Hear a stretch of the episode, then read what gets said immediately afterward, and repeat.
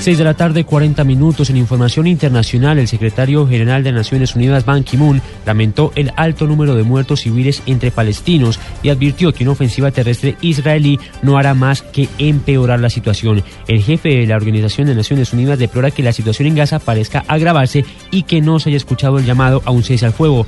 Cabe recordar que el viernes pasado el Consejo de Seguridad de Naciones Unidas hizo un llamado a Israel y al movimiento islamista palestino Hamas a llegar a un acuerdo para cese al fuego y respetar las leyes humanitarias internacionales, principalmente en protección de los civiles.